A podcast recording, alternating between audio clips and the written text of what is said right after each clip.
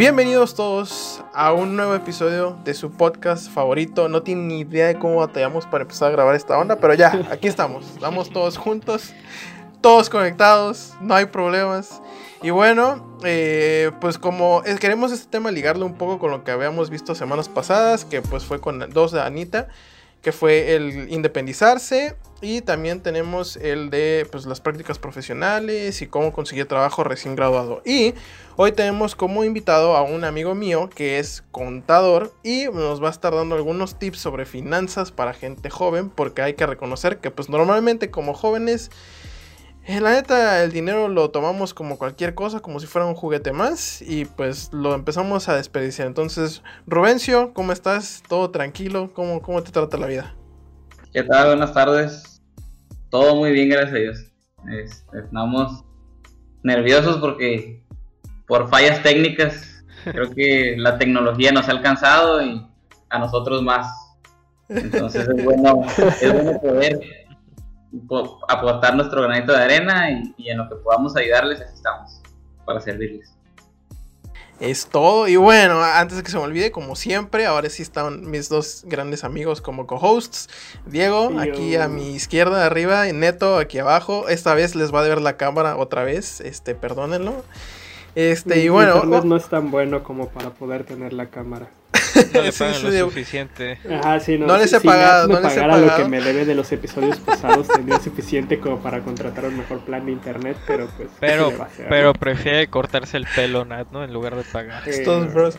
Por eso ya saben que, que nos pueden este, donar en Patreon. Si quieren un patrocinador, aquí, aquí puede salir en el overlay de YouTube. Podemos poner un comercial, etcétera. Pero bueno, vamos a darle con todo a este tema de hoy, que es finanzas para jóvenes. Bueno, Rubén, para empezar, pues bienvenido eh, otra vez. Espero que, esta sea una plática muy amena en la que todos podamos aprender algo. Y bueno, nos gustaría saber, pues, a qué te dedicas y, eh, pues, básicamente la razón por la que estás aquí, ¿no? O sea, por qué escogiste estudiar este, contabilidad y cosillas así, más o menos presentarte. Bueno, soy Rubén Guerrero, como dijiste, soy licenciado en contaduría, eh, orgulloso cimarrón de la UABC. Soy contador público por. Pues por un. Se podría decir un. Destino. Eh, yo quiero ayudarle a mi papá en, desde chiquito, desde lo que fuera. A mí me dio parálisis desde niño y la única manera de recompensarlo era. Bueno, a mí me, me, me sentía bien adaptando a esta nueva pues esta nueva carrera, o bueno, no, no, nueva, ¿no? Pero, pero quería en mi sentir poderlo ayudar de alguna, de alguna manera a él. Mi papá es contador público también, él tiene pues ya años de carrera acumulados. Y, y, escogí la carrera de contabilidad, número uno, porque es algo que de chiquito a mí me gustaba verlo, que llegaba perfumado, bien vestido. Y número dos, se me hacía interesante los números. Me encantaba, me encantaban los números y, y poco a poco fui descubriendo que, que es nada que ver la contabilidad. Son números, pero de otra perspectiva. Interrumpimos por un momento el episodio de esta semana para hablarles un poco acerca de la revista Atípicos. Y quizás estarán preguntando, ¿no? ¿Qué rayos es la revista Atípicos? Muy buena pregunta y creo que Diego aquí arriba tiene la respuesta a eso. Bueno, creo que es natural que ustedes estén pensando como qué rayos que están haciendo promocionando una revista, pero justamente como el nombre más o menos lo indica, Típicos no es la típica revista que puede ser de espectáculos o simplemente de ocio.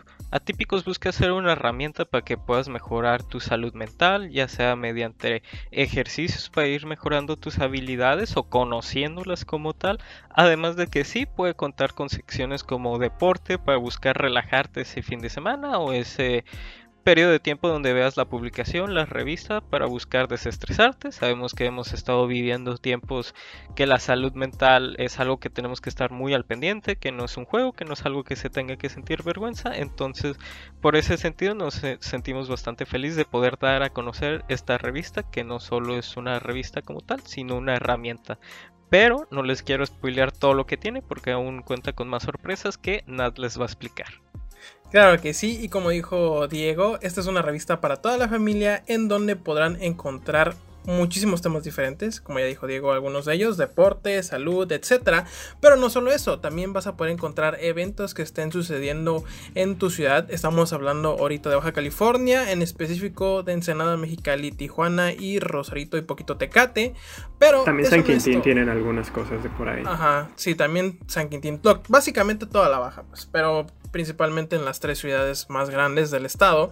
Pero no solo eso, amigos, hay más sorpresas. ¿Listos? Bueno, pues Atípicos también cuenta con cupones de descuento para diferentes establecimientos en estas ciudades, desde restaurantes, cafés, eh, consultas con el médico, veterinarios, etc. Tú lo, o sea, piénsalo y lo vas a encontrar en la revista. Así que no olvides ir a darle una checada y aprovechar estos descuentos que te vas a poder estar encontrando en esta revista. y tú mencionas algo muy importante, ¿no, Nat? Y algo que nos alegra, nos emociona como, como equipo, como podcast, de poder trabajar con una revista como Los Atípicos, es el hecho de que no solamente buscan traerte publicaciones sobre cultura, arte, deporte, que son cuestiones que nos ayudan a crecer como persona, sino que también buscan el apoyar un poco a la comunidad, ¿sabes? Esto trabajo que ellos hacen de poder ayudar a los negocios locales de la zona de Baja California con publicidad, con ofertas, con, con, con, bonos, que es lo que tú decías, es algo que nos gusta mucho porque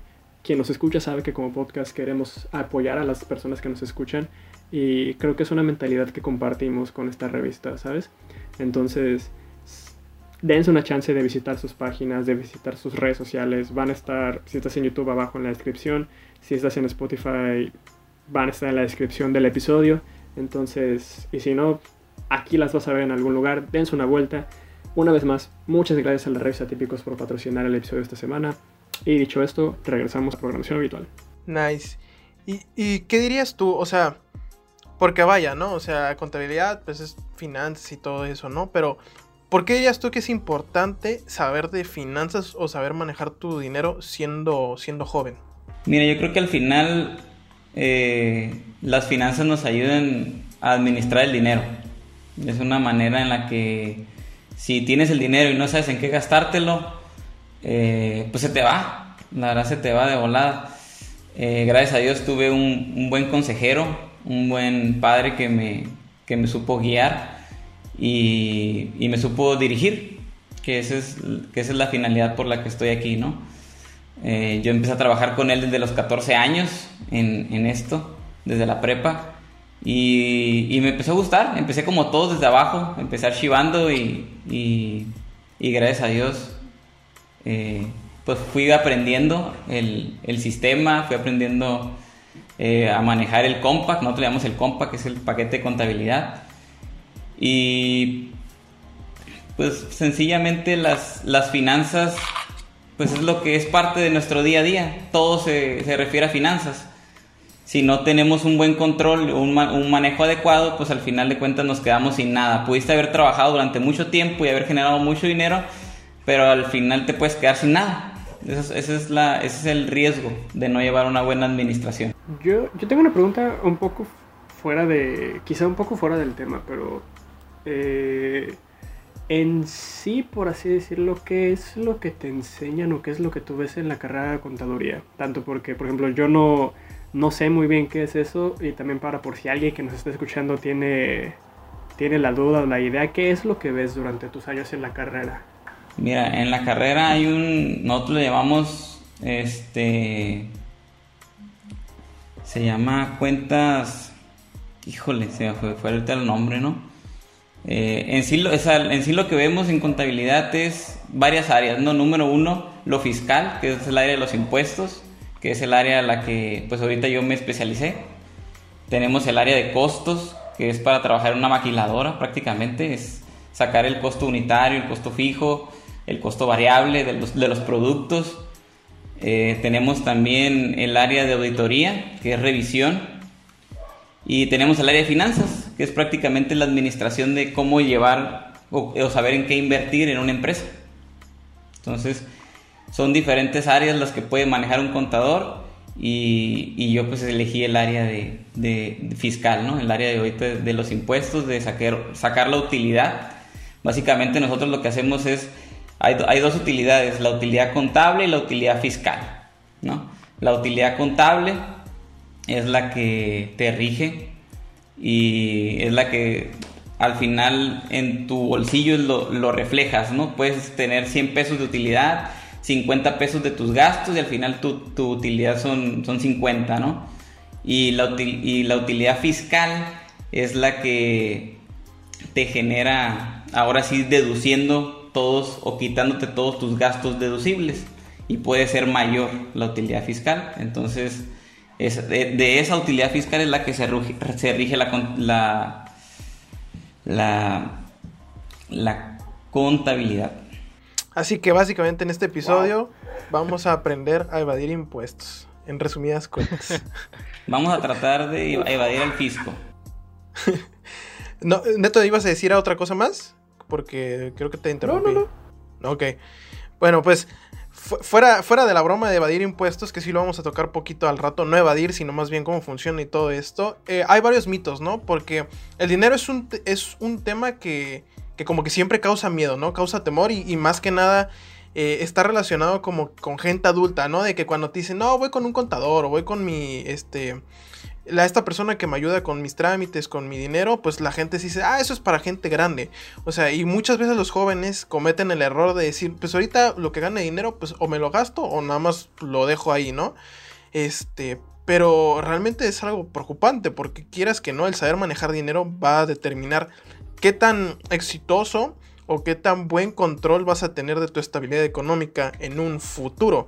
Y gran parte de por qué la gente joven evita estos temas es porque le da miedo o no sabe qué show. Entonces, para empezar, ¿qué tan difícil es aprender lo básico, o sea, lo fundamental, lo que te sirve en el día a día de finanzas, ¿no? Porque pues tampoco nos vamos a convertir en expertos de la bolsa y expertos para invertir y para analizar mercados, ¿no? O sea, lo que queremos es saber manejar nuestro dinero y asegurarnos de que pues no nos va a faltar, o sea, que no, no, no nos vamos a despilfarrar en una noche, pues, o sea, porque eso es lo importante. No morir de hambre.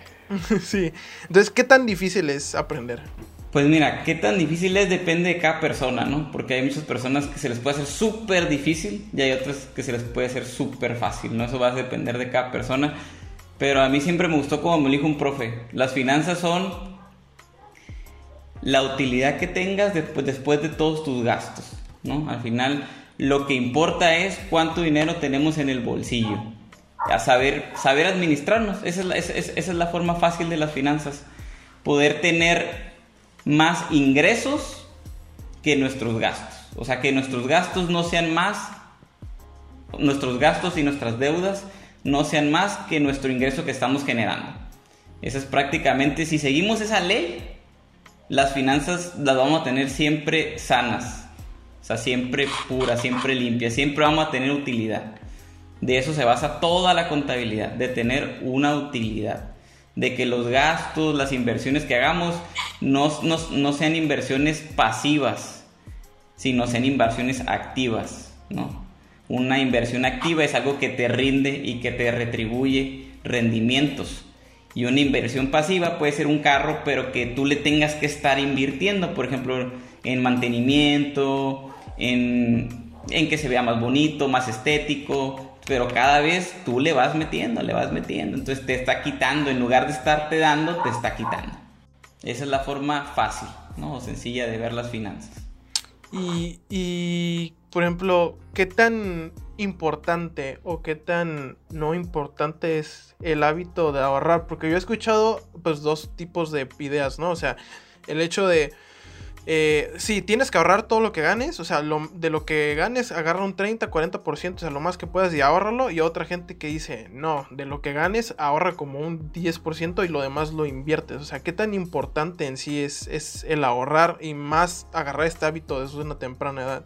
Te digo, no, no creo que sea el fin de, de ahorrar, ¿no? Porque uno puede ahorrar desde 5 pesos, desde 10 pesos, y vas a ver que al año ya generaste unos 4 mil, 5 mil pesos. O sea, al final eso es, es un hábito. Es un hábito que tenemos que acostumbrarnos el estar ahorrando, el no gastarnos todo el dinero en tonterías, en el PlayStation, en, en, el Xbox, en comprar una computadora que, que nos va a servir nomás para jugar. O sea, tenemos que empezar a ver más allá porque al final nosotros estamos, o ustedes como jóvenes están a gusto porque están en su casa con sus papás, no tienen que pagar luz, no tienen que pagar agua, no tienen que pagar teléfono, tienen que pagar, sacar dinero nomás para sus gastos. Pero van a haber un tiempo en el que ya no los van a tener, ya no van a tener ese colchón y es donde, ¿qué sigue?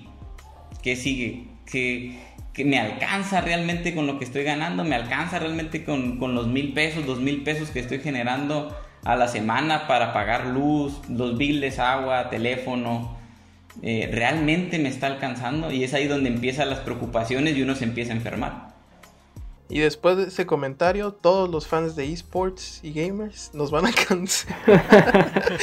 no, pero es que creo que creo que la clave es lo que dice el, o bueno, lo que yo jalo de lo que nos dice Rubén es la parte de ver como quien diría la imagen más amplia, ¿no? O sea, no solamente te centres en qué es lo que quiero yo, sino realmente qué voy a qué voy a obtener yo de ese lado, ¿no? Y no solamente, que creo que es uno de los problemas que tenemos nosotros como jóvenes, ¿no? Que tienes una visión muy pequeña de lo que tienes a tu alrededor. Yo bien me acuerdo cuando empecé a trabajar que ganaba unos 1300 a la semana, lo primero que hice fue embarcarme con una deuda de 7, 8 mil pesos.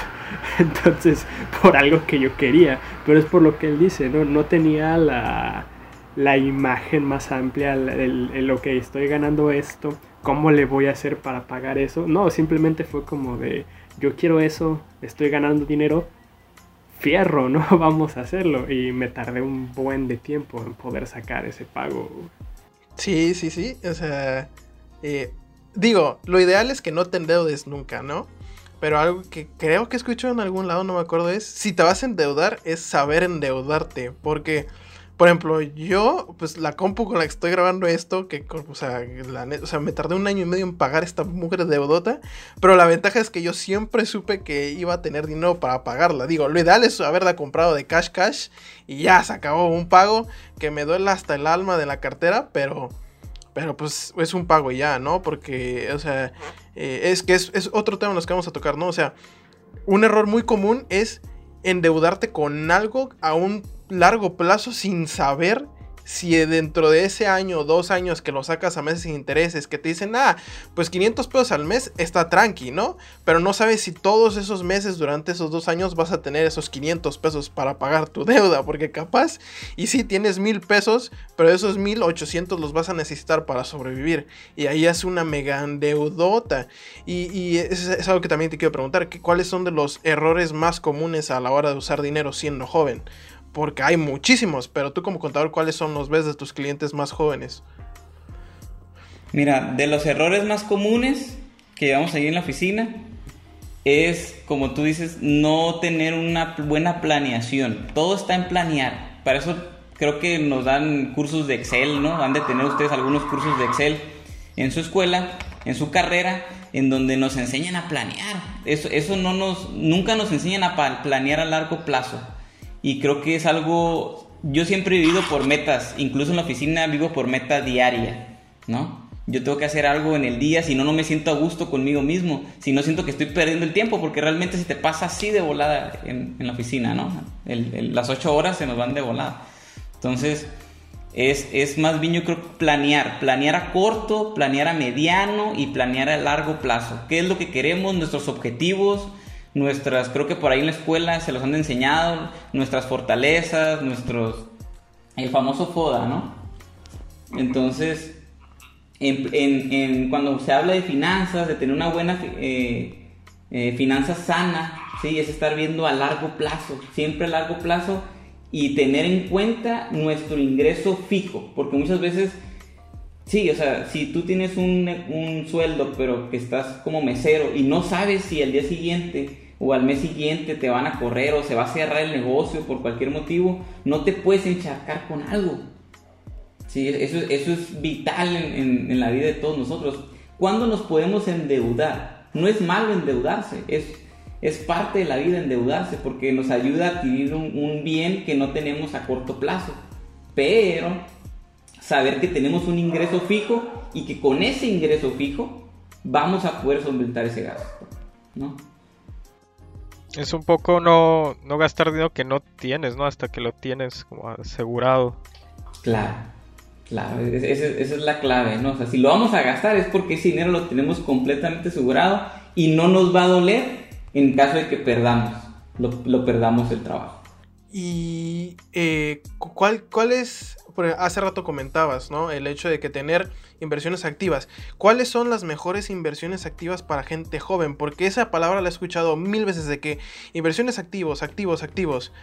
Pero, pues, o sea, yo, al menos en mi cabeza, pues uno segurísimo es bienes raíces. De que compra casas, compra este departamentos y lo rentas y eso, o sea, vives a gustísimo de eso si, si, te tienes gente que te lo rente. Pero siendo sinceros, como está la economía ahorita, es bien cañón hacerte de una casa. O sea, tienes que tener un sueldo muy bueno y aún así, a veces tienes que requerir a los préstamos del del este del viste o las todas esas o del banco, créditos, etcétera. ¿Cuáles son inversiones activas fáciles de, de, o sea, de poder usar como joven? Pues porque pues, hay que tomar en cuenta que no tenemos un sueldo muy alto, incluso aunque nos graduemos, pues. Mira, creo que la mejor inversión que pueden hacer de ahorita de jóvenes es en uno mismo. Esa es tu mejor inversión. Invierte en ti. Invierte en aprender inglés, o sea, en cursos de inglés. Invierte eh, en, en tu cuerpo. Creo que es muy, muy importante el, o sea, el, área física, el área mental, estar bien salud, o sea, estar bien de salud, porque al final te digo, va, uno va creciendo, va obteniendo mayores responsabilidades y, y te estresas más, uno se estresa más. Entonces, creo que la mejor inversión que podemos hacer, número uno, es en ustedes mismos, ¿no? La segunda mayor inversión, la que mejor tengas a tu disposición, porque muchas veces no las tenemos a nuestra disposición. Muchas veces te sale una oportunidad de comprar un terreno a plazos. Vale, haz, tu, tu, proyección a, corto o largo plazo. Si te dan los números, invierte. O sea, invierte en lo que te dé, en lo que estés a tu disposición. Hoy, hace dos meses, tuve la inquietud sobre las criptomonedas, o sea, es un área que es de alto riesgo y lo que escuché varios videos y lo que nos recomendaban era no te, o sea, no le inviertas a algo que tú sabes, o sea, que no te duela perderlo. Esa es la conclusión. Entonces, al final, ¿en qué invertir? Hay, hay un sinfín de cosas en las que puedes invertir. Incluso inviertes 200 pesos en chicles, pones a alguien en la calle a venderlos y recuperas tu dinero. O sea, al, final de cuentas es bien importante el que la inversión muchas veces la vamos a perder. ¿Sí? Porque como jóvenes, ¿tú cómo aprendiste a caminar? Cayéndote, ¿no? Entonces, en las finanzas es lo mismo. O sea, tienes que invertir, es un riesgo, pero si no sale, te queda el aprendizaje. ¿Sí? Te queda ya ese aprendizaje. Y la próxima vez que vas a, iniciar otro negocio, ya no te vas a tropezar donde mismo. Sí, entonces creo que al, final esto es, esto es la vida. O sea, la vida es de crecimiento, te vas a caer, vas a aprender y vas a volverte a levantar y vas a iniciar otro negocio. Y puedes invertir en un sinfín de cosas. ¿sí? Puedes invertir en un producto, puedes invertir en internet, puedes hacer lo que ahorita están haciendo, un, podcast, o sea, puedes invertir en YouTube.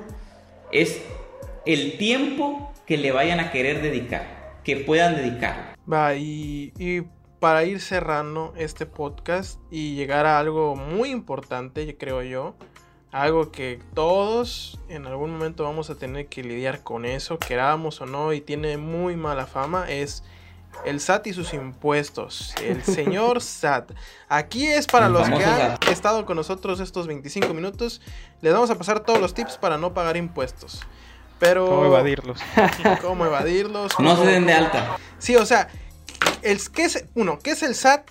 ¿Por qué me debe de importar el SAT? ¿Y cómo lo hago para que el SAT no me coma? Serían los tres puntos importantes que todo joven quiere saber. Porque seamos honestos, hay muchas cosas que tiene el SAT, pero probablemente no tenemos ni el tiempo y no las vamos a entender. Entonces, esos tres, o sea, ¿qué, cómo se come el SAT? ¿Qué es el SAT? El SAT es el Servicio de Administración Tributaria, ¿sí? Es el que rige todas las operaciones del mercado, se pudiera decir. El SAT sabe de antemano eh, los ingresos antes de tú recibirlos en tu cuenta bancaria, ¿sí? ¿Por qué? Por el famoso factura electrónica, ¿sí?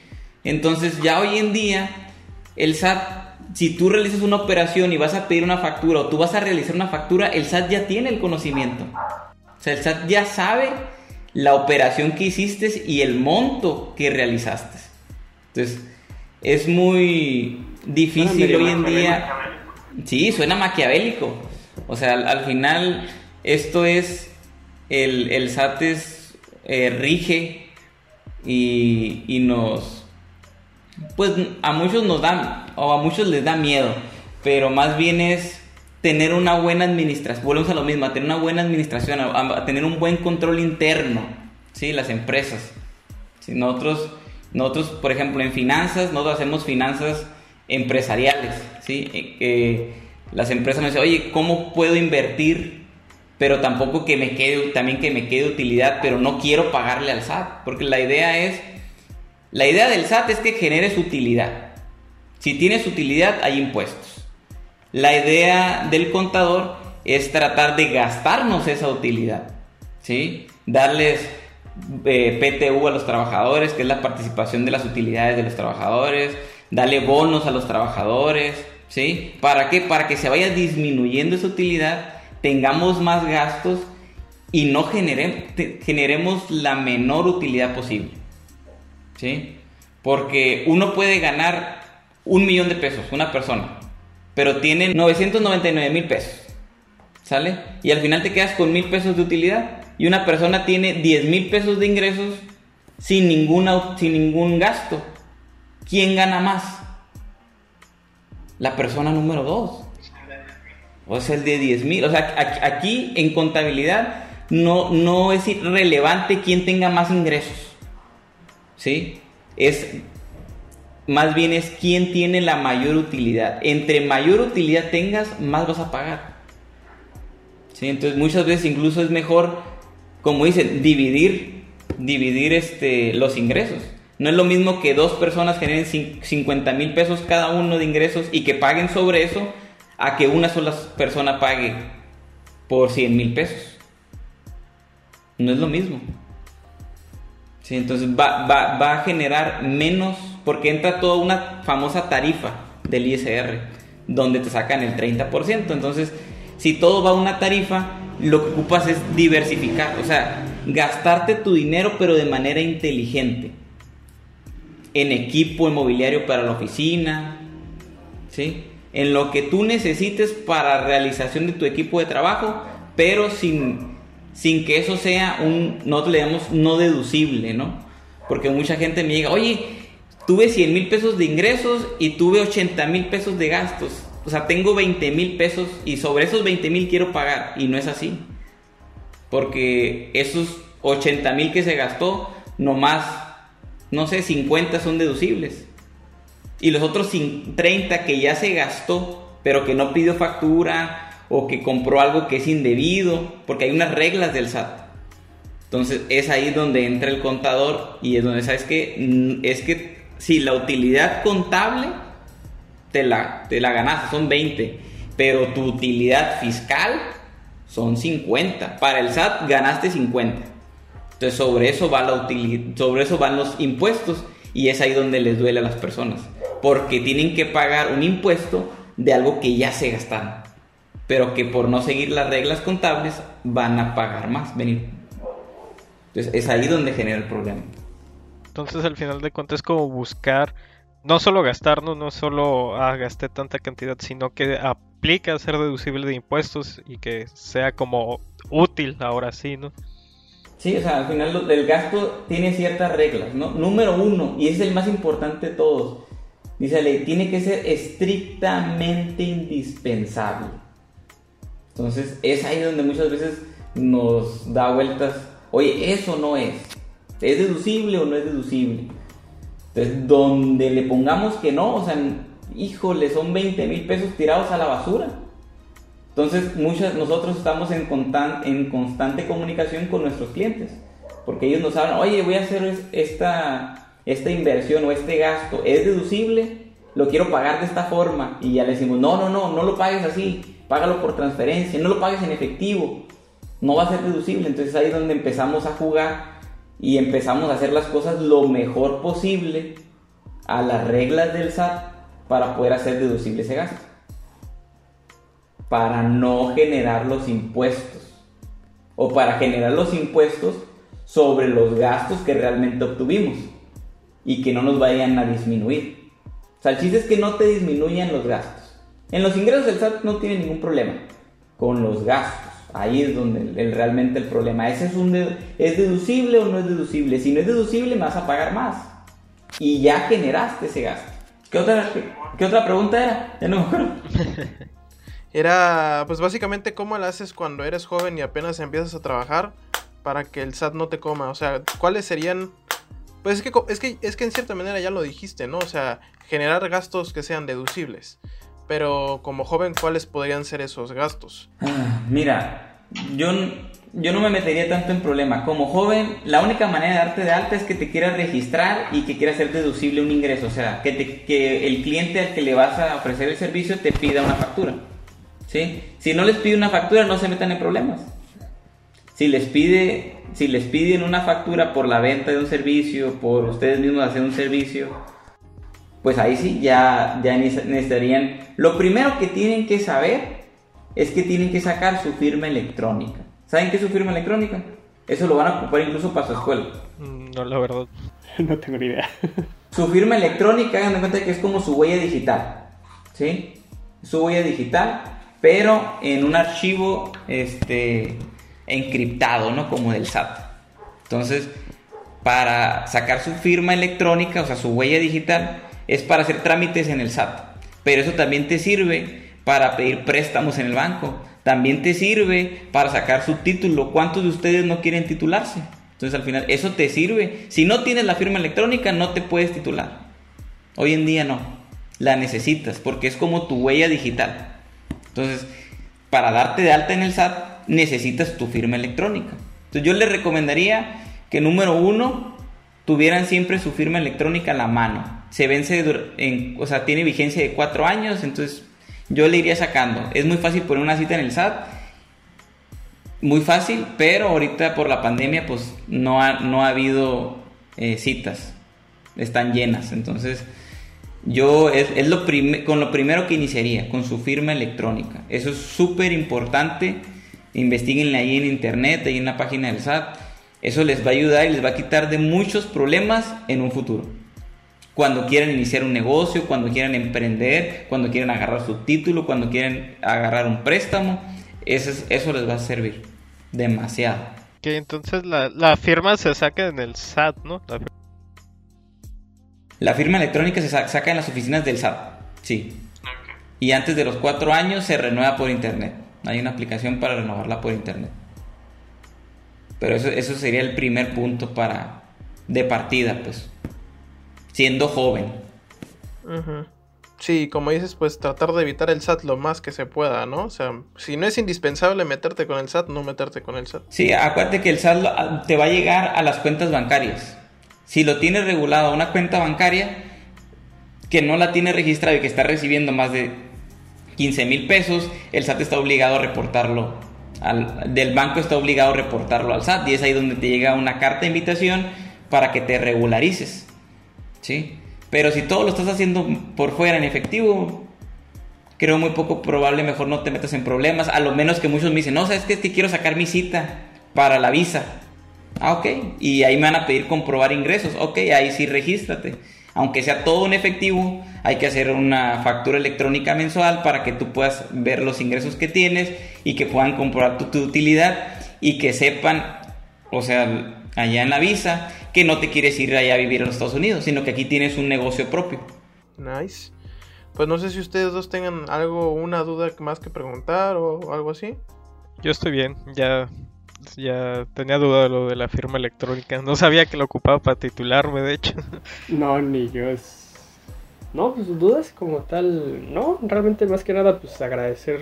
Agradecer a Rubén por estar aquí. Realmente. No, no se acaba de No sé. Sí, no, no, no sé ustedes dos o quien nos escuche, pero siento que yo sí aprendí bastante. Es como de varias cosas que sí no, no entendía. Y pues no sé si ah, lo esté entendiendo yo bien, pero por ejemplo, yo, yo estuve trabajando un buen rato en una, en una maquila como, como operador. Entonces, a mí el, pues, me tocó darme de alta en el SAT y todo eso, pero pues, la empresa misma era la que se encargaba de hacer todo ese relajo de, de verse con todo eso. Eh, no sé cómo ustedes, pero lo que yo entiendo más que nada es, si vas a trabajar para una empresa, eh, no te preocupes tanto por el SAT, pero si vas a tú emprender algo, pues codéate con un contador, ¿no? Porque a como lo que tú nos estás diciendo hoy, pues sí es las bases son entendibles, pero si tú, si el día de mañana yo intento poner algo, pues, difícilmente voy a saber identificar bien qué es deducible y qué no lo es. Mira, si quieres trabajar para una empresa, para una empresa vas a estar registrado por sueldos, ¿sí? Y te van a quitar un ISR sobre tu ingreso. O sea, te dan, la, te dan vía nómina, te ponen ahí cuánto ingreso hiciste y te, y te quitan el ISR sobre el ingreso, no sobre la utilidad. ¿Sí? Aquí lo, suave sería que te dijeran, oye, ¿y cuáles han sido tus gastos? Ah, ok, te voy a disminuir y vamos a ver sobre la utilidad, es el, es el impuesto. A ustedes, si van a empezar a trabajar en alguna parte, les van a quitar mucho de impuestos. Entonces, ¿qué, ¿cuál es la recomendación incluso cuando eres asalariado? ¿Sí? O sea, cuando percibes un ingreso de alguien más, también tener tu firma electrónica y hacer tu propia declaración anual. Porque hacer tu propia declaración anual puedes meter ciertos gastos. Nosotros le llamamos deducciones personales. Y esas, al ingresarlas, van a decir, ok, en el año te quitaron 50 mil pesos de ISR. Pero metiendo tus gastos, o sea, estas deducciones personales, tu impuesto debería ser menos, o sea, 40. Y es ahí las famosas devoluciones del SAT. Entonces, oh, si van a trabajar para alguien o independiente, ustedes mismos que se generen su propia declaración anual o acérquense a un contador que les pueda ayudar y les va a regresar, jamás les va a salir a pagar, porque ya le retuvieron demasiado durante el año, porque es sobre el ingreso, no sobre la utilidad. Y el impuesto en la anual es sobre la utilidad. En caso de que no tuvieras deducciones personales, o sea, no tuvieras ningún gasto, va a ser cero. O sea, nunca te va a dar a pagar como asalariado. A lo menos que tengas dos patrones. ¿Sí? Y última cosa, y a lo mejor con esto me despido, ¿no? Como dicen. No sé si lo, el mejor consejo que les puedo dar ahorita como jóvenes, no sé si han escuchado a Robert Kiyosaki. sí. Sí. Entonces, el, creo que el mejor consejo que les puedo dar ahorita es leanse el libro. O sea, padre pobre, padre, ah, padre, rico, rico, padre rico, ¿no? padre, padre rico, padre pobre. Creo que es el mejor mensaje y ese es, ese es lo más práctico que pueden encontrar sobre las finanzas de una persona. ¿sí? Son reglas básicas que al final nos van a ayudar a, a no invertir en tonterías. No estoy diciendo, o sea, más bien en pasivos e invertir sabiamente en activos que te van a generar un rendimiento. Nice. Pues si nadie más tiene dudas, eh, pues con esto cerraríamos el episodio de hoy. Espero que les haya gustado. Ya saben que si quieren que toquemos otro tema de estos de finanzas, tal vez un poco impuestos, poquito más profundo o algo relacionado. No olviden de dejar sus comentarios y pedirnos que traigamos a Rubén de nuevo, porque pues, pues tenemos que pagarle a los invitados, ¿no? Entonces tenemos que juntar dinero. este, ya saben también que si quieren que, que patrocinarnos, pues está el correo, nos pueden contactar por ahí, va a salir en el overlay, podemos hacer un comercial y me ayudan para pagarle también a mis hosts que no les he pagado y me voy a endeudar. Pero bueno, eh, dejando esto a un lado. 12 capítulos así sin paga. Sí, les debo tres meses y les debo más aparte las, las juntas que tenemos antes de, grabar cada episodio para planear qué vamos a grabar, todo eso. No, estoy endeudadísimo. Pero, eh, pues sí, con sea, esto... aquí Nat ya va a aprender cómo no endeudarse. Eh, sí, El con esto. capítulo solo va a ser él.